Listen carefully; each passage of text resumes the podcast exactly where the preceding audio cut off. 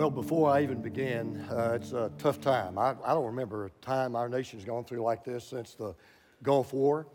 And we've already had prayer. And uh, I just want to say to all who are watching online right now by television, wherever you might be, I've been to Ukraine several times. They're wonderful people. Saw some of the greatest move of God I've ever seen in my ministry in the Ukraine. I've been to Kiev, Kiev, and uh, it's just a tragedy what's going on over there. So our prayers and thoughts are with the Ukrainian people, and uh, we do need to pray for the president and his advisors that God would give uh, him the wisdom to know how to lead us through this difficult time, and I know you'll be doing that. So I want to do something. I want you, everybody stand up real quick. Would you do that? Everybody stand up. Now, I'm doing it for a reason. Some of you guys would have been at 345, so you cannot, if you can sleep standing up, unbelievable, okay? Now, um, I'm not going to be watching too hard, but if I see one person go to sleep, I'm going to call on you to pray. I'm just warning you on that right now. But we got a great group of kids. I'm telling you, these students are just unbelievable. And I just want you to let them know how much we love them, how much we appreciate them. These guys are awesome.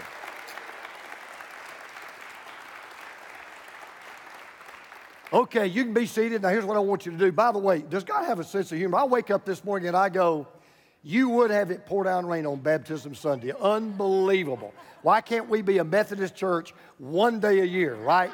So, all of that said, I want everybody to pull out this card. Everybody. Everybody pull out this card.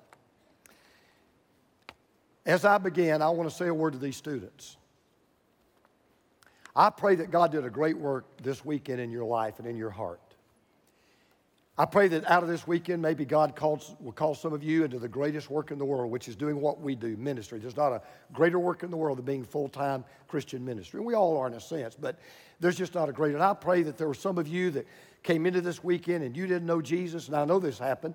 I was told this, this this morning. Some of you now know Jesus. That's a wonderful, wonderful, blessed thing. We, yeah, amen. We praise God for all of that. But if you simply let what happened to you this weekend sit here and never leave this building, you have wasted your time. And there's some of us, to be honest, adults, that's what we do. We come in here on Sunday morning and we do our thing and we leave it here, we go back out, and nobody out there knows there's anything different about us till we come back the next week. So I want to be very, very clear. This is what separates the men from the boys as Christians. This is where the rubber hits the road for every one of us who claim to know Jesus. Every one of us. Every one of you who claims to be a believer in Christ, you are one of two types of believer. You are a can do believer or you're a can't do believer. Here's what I mean by that I'm going to take you through the simplest presentation of the gospel you will ever hear in your life. And what I'm going to do is the way I do it. I'm not putting on a show. I don't do this on Sunday, but do something else or do nothing on Monday. I could give you example after example after example this week of giving these little tracts out and sharing these tracts with people. Not going to do that. Well, here's what I'm going to do I'm going to pretend that every one of you are an unbeliever, or I don't know whether you're a believer or not. It may be that you're my next door neighbor. It may be I met you on an airplane. It may be I play football with you. It may be I play basketball. It may be on the, you're the cheerleading team. It may be you're just the kid that hangs out. We, we're just best buddies that hangs out. We're high school buds. I don't care. But one of the big questions that people ask about sharing the gospel is, well, how do you get into it? How do you get started? Well, depending on what kind of relationship I had with you, I'm going to pretend, let's just pretend for, for discussion's sake, we've known each other for a good while. Maybe you're an old high school classmate. We, we, we kind of reconnected, or maybe we've never been disconnected. We just always kind of hung out, but we've never ever discussed anything about Christ. Here's what I do I might say something like this I might say, D, you know, we used to hang out in high school together, and uh, you know, in fact, you dated my best friend and married my best friend, and I've you know known him for a long time. We've been together, but you know, D, I've, I've thought about something, and I want to ask you a question. Do you mind talking about spiritual things? Let's ask a question. Do you mind talking about spiritual things? You, now, let's just say that together. Ready? One, two, three. Do you mind talking about spiritual things? So don't say you can't ask that. You can ask the question. And I've never had anybody offended. Nobody's going to get mad. Nobody's going to say, get out of my face. Nobody's going to, you know, throw you a, pie at you or, you know, kick you out. They're going to, they're going to say one or two things yes or no.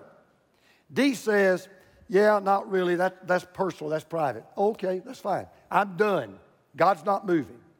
But D says, no, I don't mind talking about spiritual things, all right? So I've already told you not only one way, maybe the best way to get a conversation started. You can do it at any point in a relationship. If you've never met anybody, you can say, hey, my, my name is James, and uh, just wanted, if you don't mind, can I ask you a question? Sure. Do you mind talking about spiritual things? All you're trying to do is figure out, is God moving or not? If they say yes, you're, all, you're done. If they say, no, I don't mind, then you're off to the races, all right? So now I could go into a lot of small talk and all that kind of stuff. I'm going to skip that because we don't have time. Once you say yes, I'm going to ask you a question. Can I share with you the best news I've ever heard in my life? All right, one, two, three. Can I share with you the best news I've ever heard in my life. Now, let me just stop right there. Don't even try to tell me you can't do what I just did. Yes, you can. If you can say, hey, how's the weather today? You can ask those questions. If you can say, hey, did you know that my Georgia Bulldogs are the national champions of college football? Did you know that? Well, if you can ask that, you can ask this. So here's the two questions. All you got to remember do you mind talking about spiritual things? How many of you know now you can do that? Come on, raise your hand. Yeah, you can do that. All right, can I share with you the best news I've ever heard in my life? How many of you know now you can do that? Okay, yes, you can. So, we're starting. Well, before I share with you the best news, I got to share the bad news. And I'm doing this, right? Everybody look at their card. Here's the bad news we have all sinned, and we're separated from God. For all have sinned and fall short of the glory of God. The wages of sin is death. See, there's something I knew about you, Dee, and I've known it for a long time, and I don't mean to be offensive, but you're a sweet lady. You're a good person. You made straight A's. You were the teacher's pet. You know, all that kind of stuff. God bless you. And I, I just appreciate so much the example you set for being a good person. But Dee, you're not perfect. You're a sinner. And the problem with that is we're not just all sinners sin separates us from God. You know why? Because God's perfect and we're not. So there's the wall, there's this barrier, there's this ocean between us, and it's called sin. So, D, the bad news is we're sinners separated from God. Do you, do you understand that? Yeah, you understand that. thanks for playing. She didn't know I was going to do this to her today, okay? But I know her, I can pick on her, okay? So she says yes, okay. And then D might say, well, well what's the best news? Well, D, I can't get there yet because I got worse news. And they'll always say this You mean it gets worse? Oh, it gets worse. Well, what's the worst news? Worst news. On our own, there's nothing we can do to remove our sin. For by grace are you saved through faith. This is not your own doing, it is the gift of God. D, not only are we sinners separated from God, here's the bad news, D, the worst news. There's nothing you can do to take care of your sin problem. Now, you know, I know what you're thinking right now. You know what? I need to start going to church. Well, that will just make you a religious sinner. I know it's baptism Sunday. I need to get baptized. That just makes you a wet sinner. I know I don't tithe, I don't give money. You want me to start giving money to your church. That just makes you a generous sinner. I know I need to start going out and serving poor people. That just makes you a better sinner. At the end of the day, D, there's nothing you can do. Nothing. Not religion, not baptism. There's nothing you can do to take care of your problem. D, do you understand that? So you understand the bad news, you're a sinner. You understand the bad news, you're separated from God. You understand the worst news, there's nothing you can do to take care of your problem. Now, D, here's the good news Jesus did for us what we could not do for ourselves. He died on a cross, shed his blood to pay for our sins, and rose from the dead three days later. The blood of Jesus, his son, purifies us from all sin. See, D, here's how it works you know, we have a saying you do the crime, you got to pay the time. Well, sin has to be punished. God's holy. He can't just say, well, you know, boys will be boys, let bygones be bygones. God has to punish sin because He's holy. So here's what God did. D, God loves you so much. He sent Jesus to do for you what you couldn't do for you. See, Jesus lived a perfect life. He was just like you, he was a human being. He ate, he drank, he slept, he went to bed, he got up. All that. You cut him, he bled. You crucified him, he died. He was a human being just like you and me. Except one difference he was perfect. So, guess what? When Jesus Christ died on the cross, you know what God could do? God could take all of your sins, all of my sins. He could take all the sins of all the students in this room right here and all the students in the world forever. He took the sins of the whole world and he put them on Jesus because Jesus didn't owe anybody anything. And so he paid for all of our sins. And to prove that God cashed the check, he raised Jesus from the dead. Does that make sense? Does that make sense to you, D? So, do you understand the bad news? You're a sinner separated from God. Do you understand the worst news? There's nothing you can do to take care of your problem. Do you understand the good news? Jesus did for you what you cannot do for yourself. You got it? All right, are you ready for the best news? Here's the best news eternal life and forgiveness of sin is a free gift. All we have to do is accept it. The free gift of God is eternal life in Jesus Christ our Lord. Now, at this point, what I always do is I'll tell a little story at the end, and I won't go into detail, but I'll tell the story of how I got to go to the Super Bowl in 2008 absolutely free. Got a free ticket to the Super Bowl because there's a young, there's a quarterback named David Greene, played at UGA, so you know who he is. I led David Greene to Christ on the 18th hole at Bear's Best the summer after he graduated. Three years later, he's third team on the Seattle Seahawks. Out of gratitude for me bringing him to Jesus, he gives me a Super Bowl ticket. So I'll talk about how I got this free ticket. Now, D, I want you to imagine I walk up to the, you're the ticket taker at the, at the, at the, at the you know, stadium. I want you to imagine I walk up to you. I, am going to change something. Let me see what I got here. What's your name, bud? Yeah. Angelo. All right, Angelo, you're, you're the guy taking the ticket at the, at the stadium, okay? What's this? So I come walking up to you and I say, hey, Angelo, I really need you to let me into the stadium. I really need to let you in see, see this game. Let me tell you why.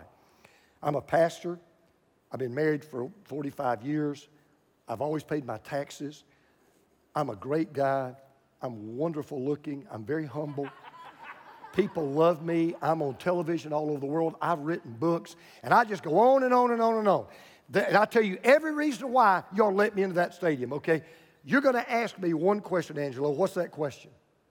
Where's your ticket? I don't care what you've done. It doesn't matter to me. You got to have a ticket. D, to have a ticket, to go into get into heaven, you got to have a ticket. On one side it says eternal life, on the other side it says forgiven. You ready for the best news, D? It's free. All you got to do is accept it. So D says, never going to get a better deal than that. How do I accept it?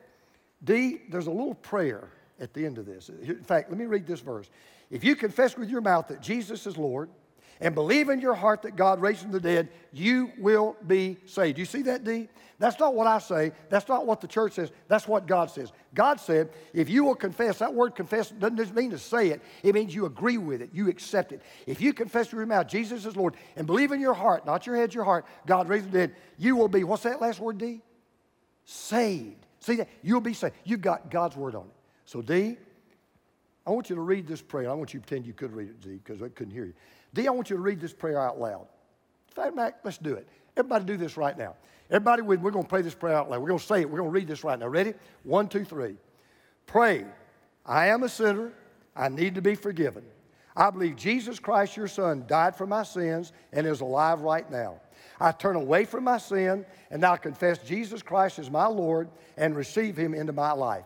I ask you, Lord Jesus, to control my life, and I thank you for giving me eternal life. So I just asked D, I asked you, I just asked you to pray that prayer. You pray that, you said read that prayer.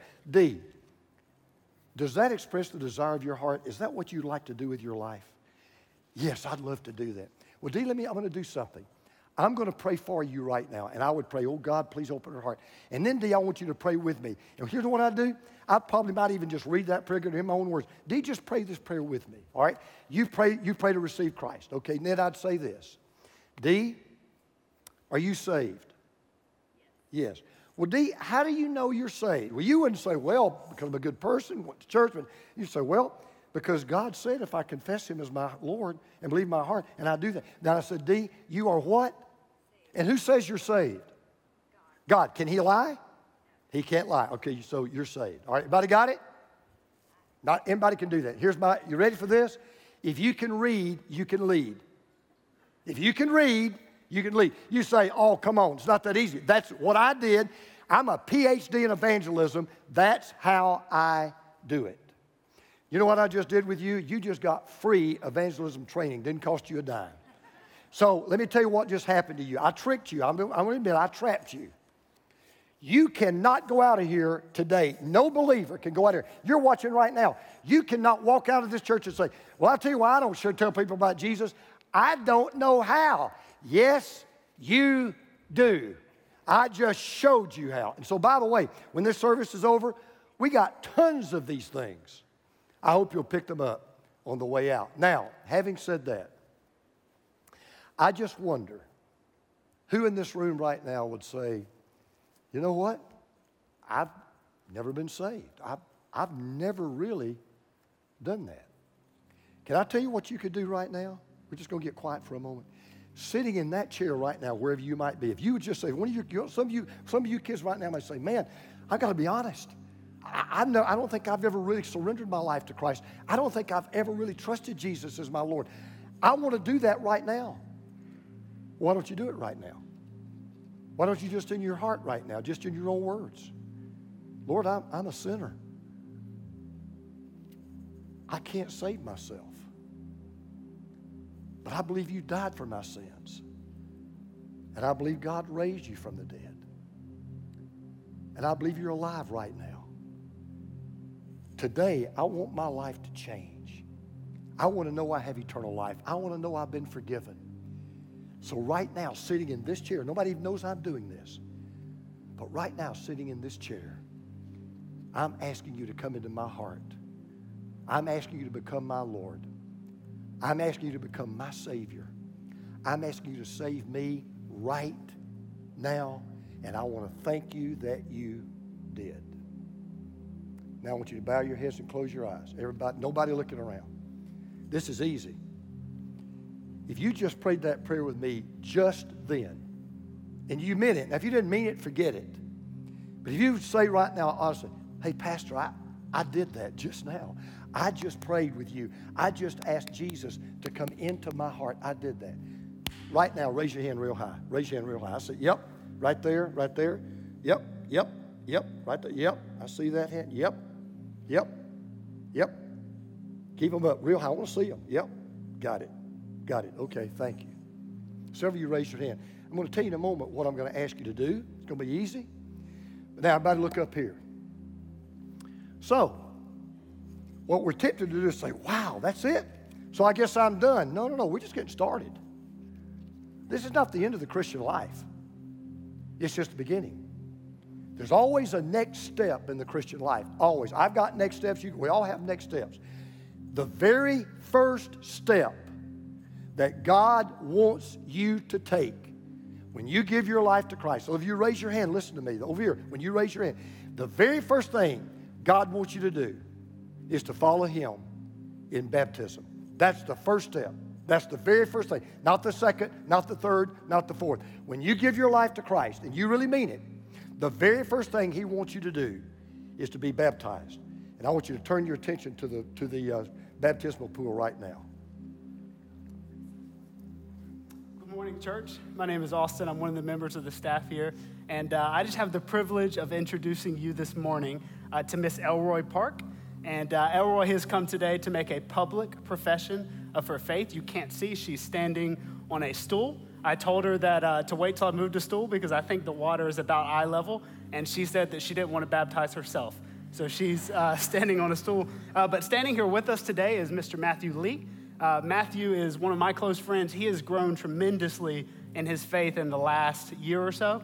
And part of him growing in his faith is uh, he became a small group teacher for our kids' ministry. Became a first grade small group teacher, and he has Elroy in his class. And Elroy requested today if Mr. Matthew could baptize her. So Elroy was, ba- uh, was saved Christmas Eve of last year. Uh, she was very, very excited about it. She came running up to me, and she wrote in her testimony, she said, I am so excited to be a messenger for Christ and to take the gospel to my first grade class. And so, isn't that cool, church? It's just, it's cool because it's not just becoming a disciple, it's becoming a disciple who goes out and makes other disciples. So, Elroy, Romans 10 9 says, If you confess with your mouth that Jesus is Lord and you believe in your heart that God raised him from the dead, you will be saved. What is your profession of faith? Jesus is my Lord and Savior. Amen. Amen. Well, Elroy, based on your profession of faith, your small group teacher, Mr. Matthew, baptizes you in the name of the Father, and the Son, and the Holy Spirit. Buried with Christ in baptism, and raised to walk in newness of life. Praise God. All right, now give me your undivided attention. I've been to Israel somewhere between 25 and 30 times. Every time I go, I always remember to take my bathing suit. He says, why do you do that? Well, it's not because I go swim in the Sea of Galilee or a lake or even a swimming pool. The reason I always take my bathing suit is because I know almost every single person that goes on this trip wants to be baptized in the Jordan River. I, I know that, and, and I get it. Here's what we say how do you know that? Because they get it. The Bible talks about baptism no less than 74 times. The very first act of Jesus' ministry was not to heal the sick, was not to raise the dead, it wasn't even to preach a sermon or go to church. The very first act of Jesus' ministry, he was what? He was baptized. The very first thing he did, right out of the chute, he was baptized. I'm going to make something very easy for you to understand. Ready? If baptism is that important to the Word of God, and if baptism was that important to the Son of God, it ought to be that important to you. It ought to be that important to me. It ought to be that big of a deal. Now, in my experience, people usually ask four basic questions about baptism we're going to answer quickly today who or what, how, when, why. Okay? What, how, when, why. All right, so what is the meaning of baptism? First question What is the meaning? Now, let me tell you why. That's the fundamental question. Once you answer the question, what does that mean? What did it really mean when, that girl got up and we did it a certain way? What did it mean? What, what in the world? What was, the, what was the symbol? Because once you answer that question, it's like the first domino. If you knock down the first domino the right way, all the other dominoes fall into place. So here we go. The word baptized, when you read the word baptized in your English Bible, it's not a transla- translation of a Greek word. It's actually a transliteration. You say, what's the difference? In the Greek, if, if it's a translation, you wouldn't recognize it in the Greek. You got to translate it into English. When it's a transliteration, they just took the Greek word and brought it over into English. So the Greek word for, for, bap, for baptism is the word baptizo, B A P T I Z O. All we did was take one letter out, the O, and put in an E. That's all we did. We just took the word one place to another. It means to immerse, it means to dunk, it means to put under. As a matter of fact, for a long period of time, the word baptism was used every day. It was never used in, in, a religious context. It was never used in a church. It was never used in religion. So, for example, women ladies baptized their dishes. When kids would play in the river and dunk each other, they would talk about baptizing each other. But then something changed. One day, a man named John shows up on the scene, and he starts doing something nobody had ever seen before. He starts taking people who want to live for God and give their life to God, and he goes into a river and he begins to take people and he begins to put them under the water. Nobody had ever seen anything like that before. It was totally brand new. And John became so identified with that way of baptizing people, he became known as John the Baptizer or John the Baptist. Now, we know that John baptized by immersion. You say, how do you know that? How do you know he didn't sprinkle? Because there's a Greek word for sprinkling. That word's never used to, for baptism.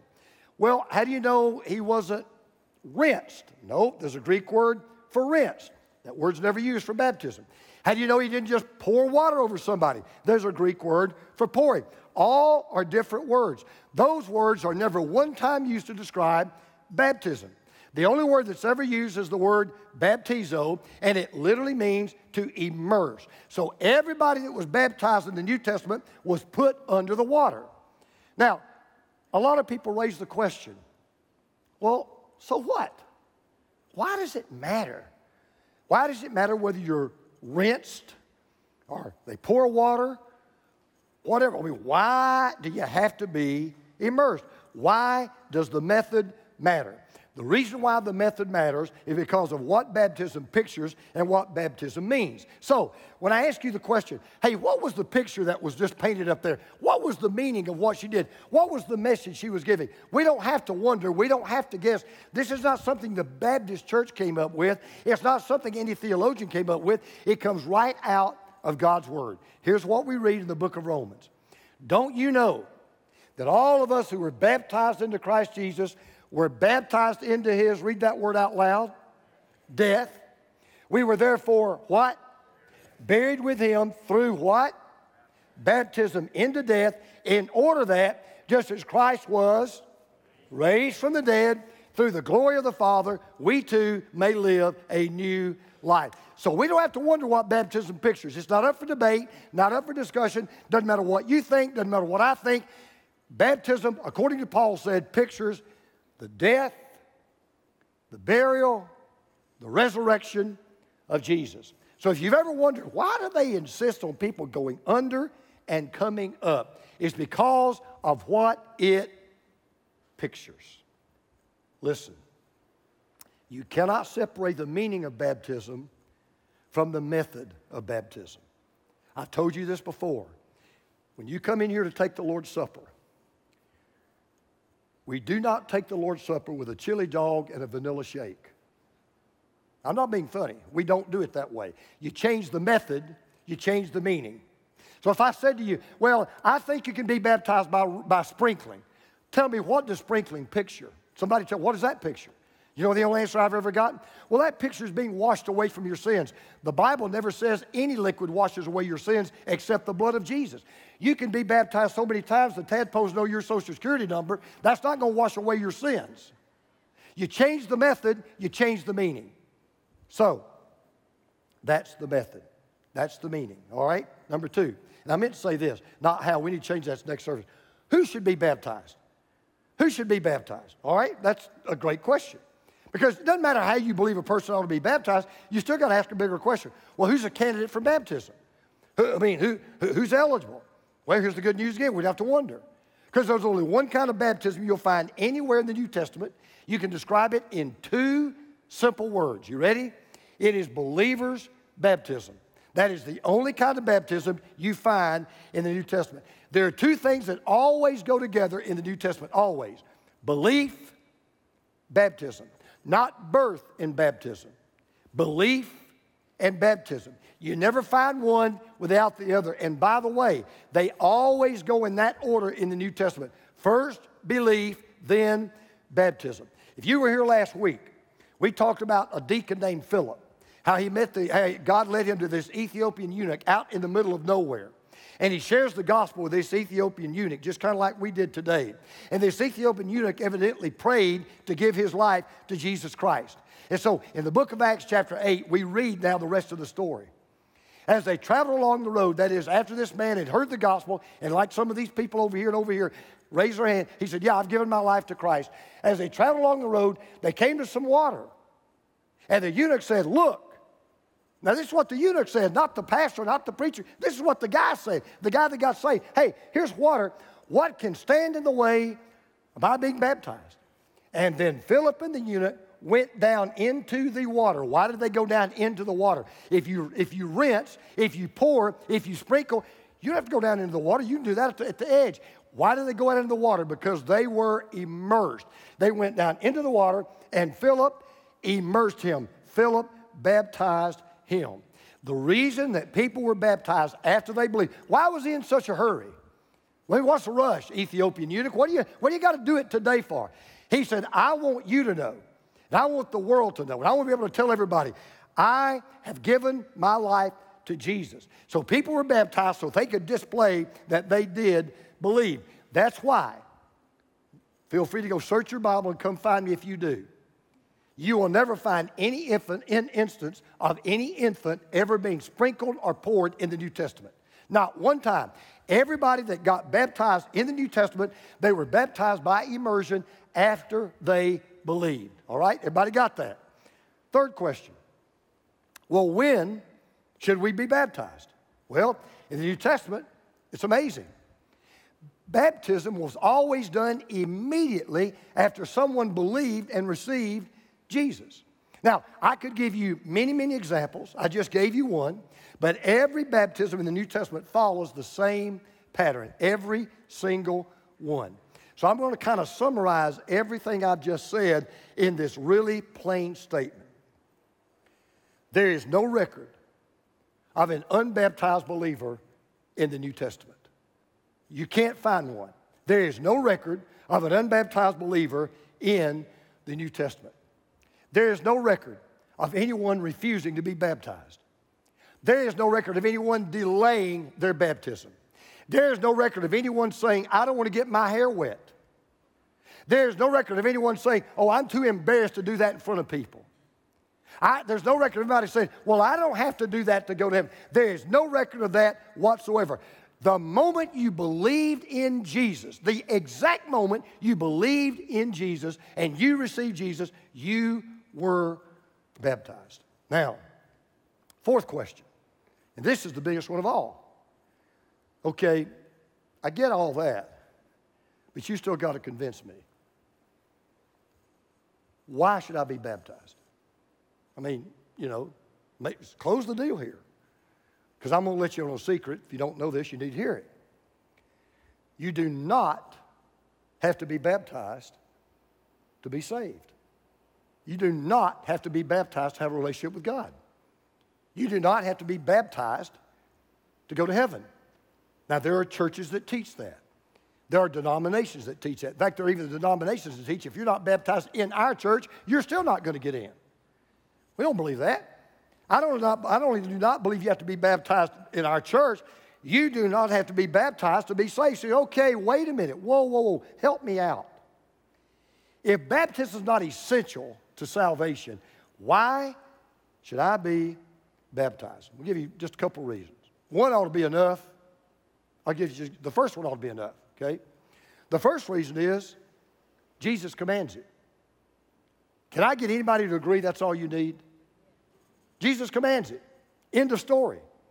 You know what the job description of our church is? You know why we say we want to point people to Jesus and inspire them to live the cross shaped life? The cross shaped life involves baptism. You say, Where did you get this idea? I didn't come up with it. Here's the job description of our church. Jesus said it. Go and make disciples of all nations. What does that mean? You give your life to Christ, you become a disciple. Step two, read this with me. What does that say? After you become a disciple, step one. What's step one? baptizing them in the name of the Father, the Son, and the Holy Spirit. Then teach them to obey everything I have commanded you. So here's our problem. It would really, really, really be convenient if we just said, you know what, we're just not going to baptize people anymore. We're just not, I'm not going to bug you about it anymore. I'm tired of fighting the battle. You just wouldn't believe how many people give their life to Christ in this church, and then the FBI can't find them. It's amazing. Hey, we are just calling follow up about your baptism. Click. Hey, you know, you got saved three months ago. Do you want to be, well, I'm still thinking about it and praying about it. Sorry, there's some things you need to think about or pray about. I, I'm sorry. That, that, that, that doesn't work. First thing, got to be baptized. And it would be so easy, I'll tell you, it would make my life so much easier. It'd make our staff. You know how much, how hard we work to get people baptized? You wouldn't believe how hard we have to work to get people baptized in this church. And I wish I could just get them to say, you know what, forget it. Tired. Got other things to do. I get tired of talking to people. I get tired of leading people to Christ and never see them want to get in a pool of water. But here's the problem Jesus commands the church to baptize believers. So if we quit trying to baptize you, I'm sinning against Jesus. And if you refuse to get baptized, you're sinning against Jesus. So we really have no choice. We'd be sinning. So we would be disobeying a direct order if we didn't try to get you baptized or you did not be willing, you were not willing to be baptized. Reason number one, Jesus commands it. Second reason, Jesus was baptized to set an example for us to follow. Let me ask you a question. I bet you never thought about this. Jesus was baptized. Everybody believes that, right? Why? Why was Jesus baptized? He didn't have to profess his faith. He's the one we believe in. He didn't have to join the church. He's the head of the church. So, why in the world was Jesus baptized? There could only be one reason. He was setting an example.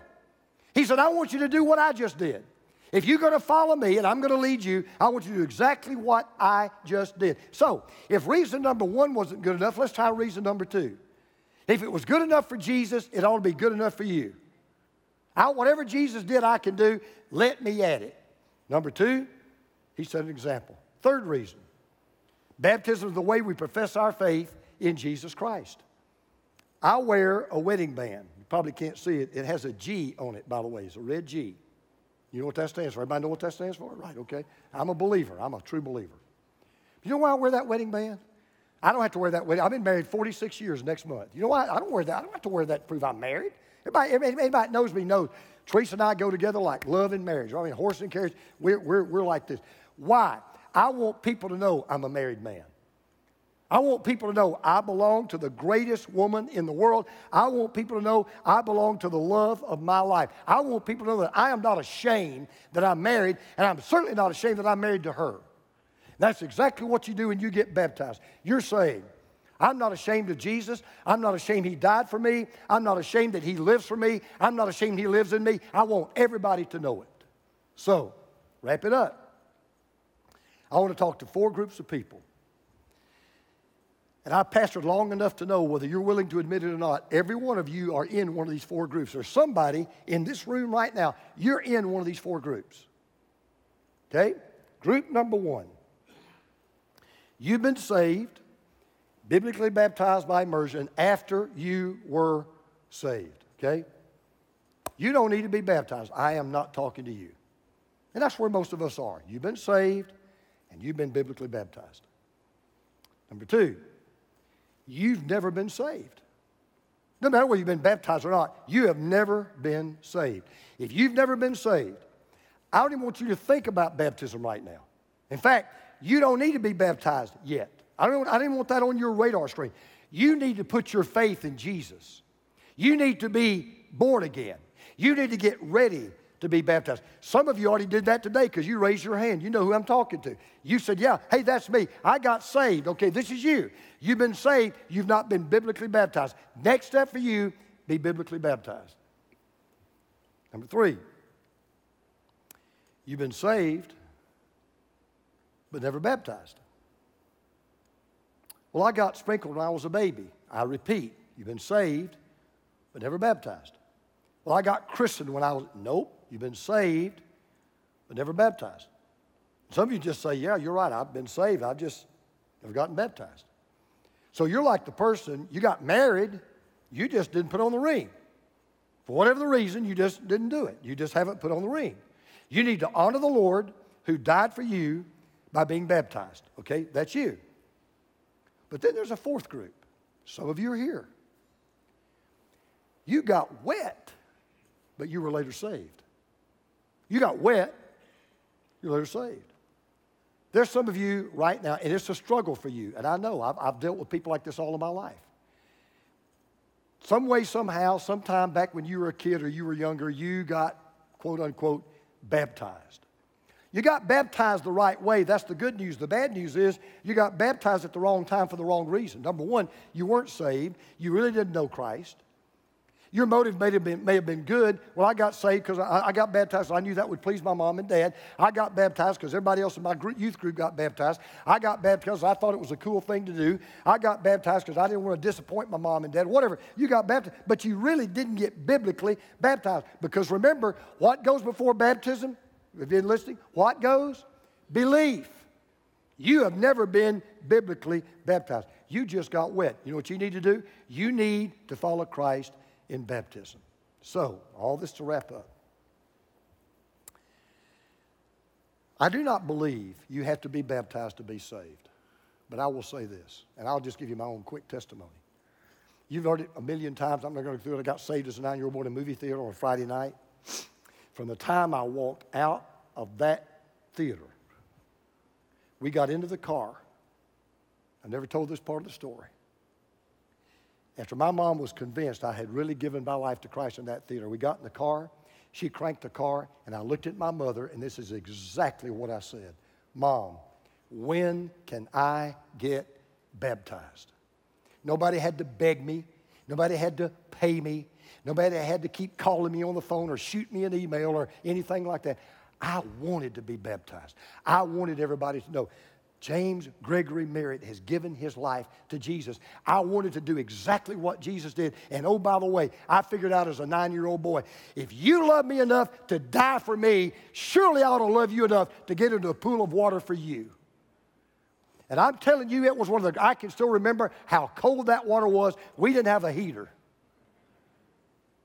But I still remember it to this day It's one of the greatest days of my life. So baptism is all about going under, but it's not about staying under. It's coming up to live for Christ forever. Here's the point we've got the water, that's not an issue. What is hindering you from being baptized today? Now, I told you that the Christian life is all about next steps. Let's talk about that quickly. Some of you maybe walked in here today and you go, man, you know, I, I went through that little booklet and I, I, I was, I, I don't believe I was saved when I walked in. But maybe you prayed with me a while ago and you asked Jesus to come into your heart, or you still would like to do that. That's your next step. There's some of you that raised your hand a moment ago. I saw you. You say, hey, I, I did what you asked. I, I got saved and I, I gave my life to Christ. Today I was, I was saved. Your next step now is to present yourself for baptism. Or maybe there's some of you here and you'd say, you know, I've been saved. I didn't need to do that. I did it a long time ago, but I've never been biblically baptized. That's your next step. Or, you know, Pastor, looking back at it, I didn't know what I was doing. I did it for the wrong reason. You know, I've never been biblically baptized. The, the church I pastored before I came here, one of the finest men I've ever known was a 76 year old deacon, 76 years old. He came to me one day after church on Sunday. I'll never forget. His name was Tom. Tom came up to me one day after church. After the invitation was over, he starts weeping right in front of me. I didn't know what was wrong.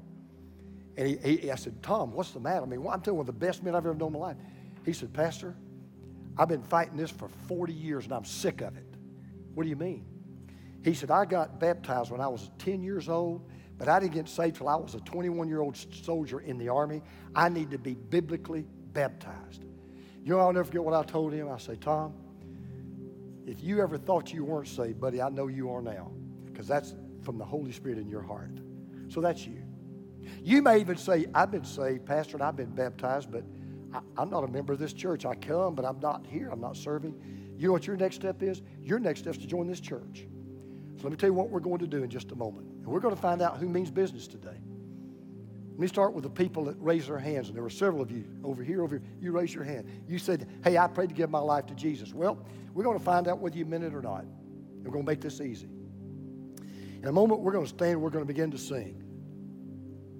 If you prayed today to receive Christ, and you know you need to present yourself for baptism, I'm going to ask you to do something. If you came in here and you're already saved, but you've never been biblically baptized, I'm going to ask you to do something. If you're not even sure whether you're saved or not, but you want to make sure you are, I'm going to ask you to do something. If you got wet when you were younger, but you know you weren't saved and you need to be biblically baptized, I'm going to ask you to do something. Here's what I'm going to ask you to do super easy. When we stand to our feet, we begin to sing. I'm going to ask if you, whatever group of people you are, you want to join the church, whatever group you're in, we stand to our feet. We've got people in the back, right in the back of the, of the worship center. I'm going to ask you to get up out of your seat and just go to the back. And all you're going to do is tell them what decision you're going to make. Hey, I, I prayed and gave my life to Christ today, and I, I need to, to, to present myself for baptism. I've been saved a long time ago, but I've never been biblically baptized. I need to do that. You know, I, I got wet when I was a kid, but whatever, I've never been baptized. I need to be biblically baptized. Or I want to join the church today. Whatever. We stand to our feet. I'm going to ask you to go to the back. I'm going to say this one time. If Jesus could walk to a cross, tear, carrying that cross on his back, and die for you, you can walk to the back of a room and get things ready to stand for him. Now, here's the good thing. If today you'd say, I'd like to be baptized today. We can make that happen. That's why we're doing the service the way we're doing it. If you'll go back there and you'll say, you know, I'd like to be biblically baptized. Can I do that today? Listen to me. We got clothes, we got towels, we got hair dryers, we got everything. You don't need to do anything. We can baptize you today. We can do it at the end of the service. Now, here's what's going to be really important. I don't say this often, and I can't make you do what I'm going to ask you to do. I'm going to ask you to do it out of respect for others and for the gospel and for the Lord. Do not leave when we stand to sing. We have backloaded our worship time, our singing time to this time. So when I ask you to stand, here's what I ask you to do. We're going to stand to our feet. You begin to pray right now for the people around you. You may be sitting behind somebody, in front of somebody, with somebody. They need to make a decision. They need to, they need to be baptized. They need to be saved. They need to join this church. I'm going to ask you to pray for them. For those of you that raise your hand, I'm going to ask you. Don't think about well, what, what will some of what will they think if I walk back there? Number one, they'll be happy that you walk back there. Number two, God will be honored. That's all you need to worry about. So whatever decision you need to make, we've got people in the back. They'll be waiting on you. We're going to stand to sing. So let's stand to sing. Right now, as you stand, you begin to make your way to the back. If you need to make a decision for Jesus, right now, that a buddy. That's my boy right there. That's my boy. You go back to the back right now and make your decision for Christ. Then Jesus' blood.